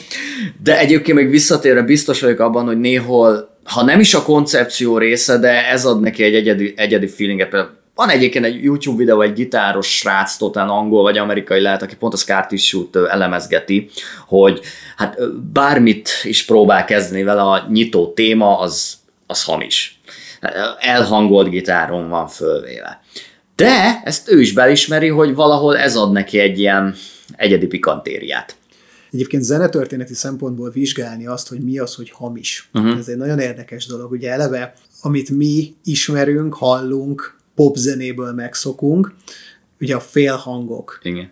És, és megvan az, hogy melyik hercen szólal meg pontosan a zenei tiszta A hang, meg az E hang de eleve, hogyha mondjuk azt nézzük, hogy mondjuk az indiai zenében hmm. ott, ott vannak ilyen negyedhangos kis, kis, kis figurák is, és, és eleve úgy épülnek fel a skálák, például egy szitáron, vagy mondjuk ha az afrikai zenékig nyúl, nyúlunk vissza, ami hmm. egyébként azért nagy hatással van a, a Red Hot Chili Peppers-re, Igen. és későbbi lemezekre is bevonnak egy csomó ilyen, ilyen, ilyen afrikai ritmusképletet. Szóval az, hogy, hogy mondjuk ez mer egy picit hamis lenni, ez ez nyilván nem olyan, mint amikor lemegy a kezdő zenész az új gitárjával a próbaterembe, és hamiskásan mellé nyúl, és úgy játszik.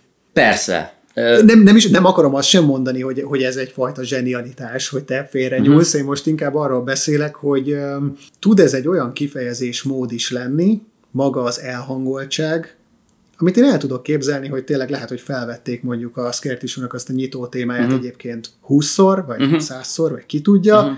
de lehet, hogy ez volt a legérzelemdúsabb és a legkifejezőbb ték. Persze, és alapvetően, tehát az a fajta klasszikus rockzene, vagy nem is klasszikus, de a, a Hendrix motiválta rockzene, amin a Frusciante úgymond nevelődött, és amit ő, ő alapnak tart azért sokszor a gitárjátékában, az valahol mindig hordozza magával ezt a hamisságot. Tehát nagyon sok olyan henya felvétel van, ami úgy hamis, ahogy van.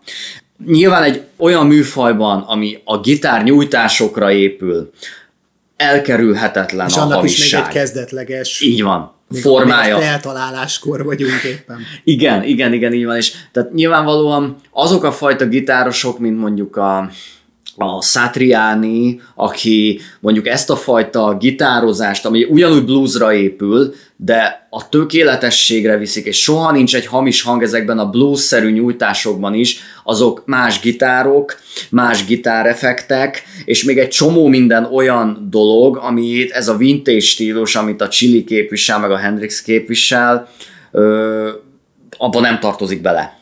Tehát ezt, ezt így lehet igazán tökösen szerintem nyújtani. Igen, és egyébként eh, most azért nagyon vicces, hogy, hogy pár nappal ezelőtt jelent meg a Frusciantének egy új száma, most jön valami lemez, ami meg konkrétan ilyen, ilyen UK iklette breakbeatet csinál. Igen. Egyébként teljesen elmebeteg, szóval azért olyan lemezei jelentek meg az elmúlt években, mm-hmm. szóló, szóló produkciói, amik hát hogy is mondjam, tehát igencsak kísérletező zenék. Igen. Nem egy átlagos zenehallgatónak készültek, az nem, egyszer biztos. abszolút nem. Viszont, hogyha valaki akar tőle fogyasztható zenét hallani, akkor ez a 10 Days with Only Water, ha jól tudom, ez a, ez a címe, az nekem egy rendkívül meghatározó élmény volt az a lemez. De egyszerre nagyon dallamos, egyszerre rendkívül elvont, érezni, hogy ilyen szobaminőségben készült az egész, és valahol a Csillinek ezt a balladás hangulatát idézi első hangtól a végéig. Azt hallgassa meg mindenki, nagyon jó szívet. Meg amit még egyébként ajánlanék, az ugye a Frusent is, meg a Flea is közreműködtek több, többször is a, a Mars voltának, a Mars voltának a, a lemezein, de hogy kifejezetten a, ott, a, ott a szintén ilyen géniusz, elmebeteg mm. gitárossal, az Omar Rodriguez Lópezzel. Van is ilyen közös gitározós szóló lemez, vagy nem. Sessionük, vagy hát, nem tudom. Igen, szóval Összejöttek és összedobtak egy éjszaka alatt, ha jól tudom. Tehát, tehát, igen, igen, az Omar Rodriguez López amúgy is olyan forma, hogy így mit tudom én, néha így évente ilyen húsz lemezt kiad meg, szóval tényleg ő szerintem az egész napját bent tölti a stúdiójába, és csak gitározik, és, és teljesen meg van bolondulva, de, de hogy a Frusentével kifejezetten van ilyen közös lemezük. Igen, na és az tényleg egy ilyen higher level, tehát az nem feltétlenül ajánlom mindenkinek, vagy ajánljuk mindenkinek, de aki vevő erre a fajta ilyen chill zenére, az egy nagyon fontos és meghatározó élményen fog gazdagodni szerintem. A... Viszont aki mondjuk véletlenül csak most hallott először a The Mars voltáról, azoknak viszont nagyon-nagyon szeretném ajánlani az is egy higher level. Az is egy higher level, de vannak fogyaszthatóbb lemezeik is, de de egy ö, szerintem ilyen méltatlanul elfeledett és, és alulértékelt zenekar egyébként, vagy legalábbis nagyon csak underground körökben tényleg nagyon eltűntek. Tehát volt egy idő, ami mind, minden róluk szólt, aki egy kicsit a progresszív zene felé nyitott, vagy Ilyen abban éra. Igen, igen. Tehát pont szerintem a, a MySpace zene, a progresszív zenét, azt valójában a Mars voltában reprezentálta. Tehát ők is valahol onnan indultak, és tényleg én emlékszem, hogy amikor ilyen kb. 20 éves voltam, mindenki, mind, mindenki ezt hallotta. Ilyen undergroundban, igen, igen, ment. igen, és most hát gyakorlatilag említve sincsenek sehol. Tök Hát most nem is léteznek effektíve, így, mint, mint hm. zenekar, de, de ott az, az énekes és a gitáros, ők mindig visznek tovább valami, valami saját pro, pro, projektet, és nem olyan régen egyébként, nem, most már jó pár éve, de, de volt kifejezetten olyan projektjük is, amit be a Flea nyomta a basszust. Na, ez érdekes. Szóval ők azért így kreatívak, Aha, de aha, egy kicsit abból a fajta progresszivitásból visszavettek. aha. Esküszöm, amikor... Az Ed the Drive-In volt ugye nekik a korábbi zenekaruk, Aha. és, és azt újra, újra alapították. Esküszöm, amikor bejött a Bruno Mars, azt hittem, hogy ők csinálnak most popzenekart ezúttal. De tényleg, tehát, hogy előtt az Ed the Drive-In is egy mennyire más világ volt. Tehát eszembe nem Hát az ilyen volna- HC. Igen, hát eszembe nem jutott volna ezek a csávok, akik ennyire tudnak zenni, meg ilyen Meg fantáziákban, énekelni. meg énekelni, meg minden. Szóval, hogy én azt tudtam, ilyen releváns továbbfejlődések egész, hogy egyszer csak kijönnek valami olyan poplemezem, az egész világot meghódítják. Nem így történt. Minden esetre, minden esetre várnánk valami hírt a Mars voltáról. Egyszer csak. Na mindegy, de igazából alapvetően ugye kijön ez a lemez, és baromi nagy siker lesz, nem? Baromi nagy siker lesz. Visz, nem csak, hogy visszahozza egyébként a Red Hot Chili Peppers-t, hanem igazából először emeli be őket ténylegesen a, a, a, legfont, a legfőbb aktuális rockstárok közé. Igen, ami ugye azért is lehet nagyon nehéz, mert hát azért az életüknek a zen- zenitjén hát lehet, hogy már túl vannak, tehát nem annyira fiatalok, ugye valaki már édesapuka, akkor szembesülnek vele, hogy te jó Isten, ez egyébként mennyi kötelezettség, és mekkora turnékkal jár. Egyszer csak ott találják magukat, hogy szeretne a kislányával lenni, meg mit tudom, vállófélben van a csajától a Flea, és, és el kell utazni, amit a két évre, vagy nem tudom, és hogy ezt, ezt, ezt hogy oldja meg? Próbál megállapodni az Anthony Kiedis is valami pincércsajjal, meg folyton, mint a féltékenykedik, nem bírja elviselni azt az őrületet, ami, ami ezzel jár. Tehát, hogy azért ez mégiscsak azért ennyi idősen már, amikor az ember inkább megállapodna, vagy megnyugodna, nagyon nehéz lehet azért elviselni, nem? Igen, nehéz, de uh, itt jön be az a képbe, hogy ezeknek a zenek, zenészeknek is valójában az a életüknek a legcsodálatosabb része, amikor fenn vannak a színpadon. Igen, ez, ez egész biztos, tehát nyilvánvalóan ezért vállalják ezt be. Hát nyilvánvalóan ez az ő esetükben rengeteg lóvéval is jár, de, de azért hozzáteszem, itt még mindig abban a korszakban vagyunk azért, 99-ben, amikor bőven meg lehet élni a lemezeladásból is. Tehát itt még pont a Napsternek nincs akkora térnyerése, és ahogy az fenyeges a lemezipart, szerintem. Hát igen, valami brutális, nem tudom hány 10 millió példányban elkelt ez a lemez, Igen, tehát igen, így van, így van, így van, tehát egy platina státuszba nagyon könnyen eljut, és hát utána ugye mi történik a zenekarral? Vagy szerinted mi történik, arra vagyok kíváncsi. Én például a, a Californication követő lemezt, a By the Way-t nem igazán szeretem. Uh-huh. Nekem az egy ilyen kicsit ilyen túlgondolt lemez. Ö, Megint az a problémám vele, hogy egy picit hosszúnak tartom töltelékdalokkal. Van róla persze szám, amit szeretek, de, de úgy egyben nem hallgatom olyan örömmel végig. Furcsa mód egyébként a- az azt követő dupla lemezt, a, a Stadium Arcadium lemezt, azt, azt sokkal szívesebben végighallgatom, pedig azon valami 29 szám van. Mhm. És utána eljutunk oda, hogy, hogy Busante ugye megint elhagyja a zenekart, és ekkor beigazolják Josh Klinghofert, aki, aki egyébként már, már évek óta játszik ezen a ponton a, a zenekarral egyébként, mert a, a, ő, ő egyébként a Frusentének egy barátja, Aha, kicsit ilyen tanítványa, mondhatjuk így, és a Stadium Arcadium lemeznek a turnéján ő, ő játszik a zenekarban, billentyűs hangszereken, meg gitározik a háttérben, mert, mert ekkor, ekkor már több olyan dal van, amiben, amiben van plusz gitár. Igen. És ő egy ilyen, egy ilyen additional zenész a színpadon. ezt érdekes, ezt nem is tudtam egyébként. Azt hittem, hogy csak simán szereztek egy, nem tudom, Frusciante imitátort. Nem, nem, nem ott, ott azon a ponton ö, jaj, de gonosz vagy. de gonosz vagy. Egyébként igen, van benne valami.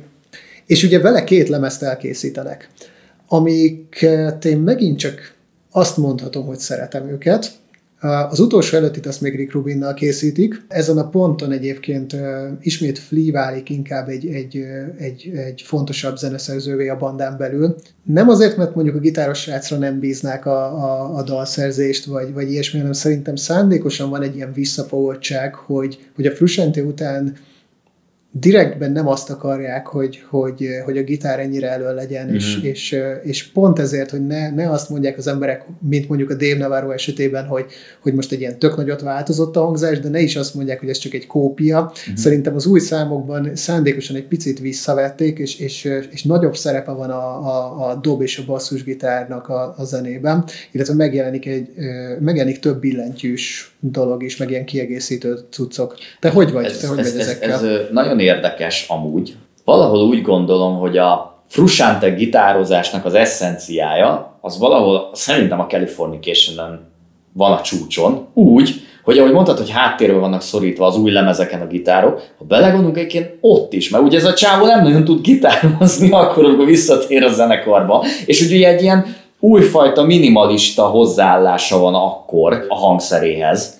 Na most én abszolút szerelmes vagyok a By the Way lemezbe, illetve az utána a Stereo Arcadiumba is, utána meg nem igazán kezdett érdekelni a zenekar, amikor elment a Frusente, tehát azokról annyira nem tudok nyilatkozni, de az, az, az egészen biztos, hogy tényleg, ahogy mondod, hogy nagyon jól párba lehet állítani, vagy elemezni ezt a két lemezt, hogy By the Way és Californication, hogy mekkorát változott a hangzás a két lemez között, meg mit két év van, vagy nem is tudom, nagyon viszonylag hamar jött az új album. Pedig ugyanaz a felállás, ugyanaz a producer. Igen, de szerintem ez pont azt mutatja, hogy, nem hogy akarták. mennyire sokrétűek, és mennyire Igen, kreatívak. nem akarták még egyszer megírni ugyanazt. Igen, és igen, mennyire jól csinálták, nem? Tehát, hogy simán csinálták volna azt, hogy már tényleg ez a hetedik lemezük volt a Californication, akkor mostantól minden Californication lesz.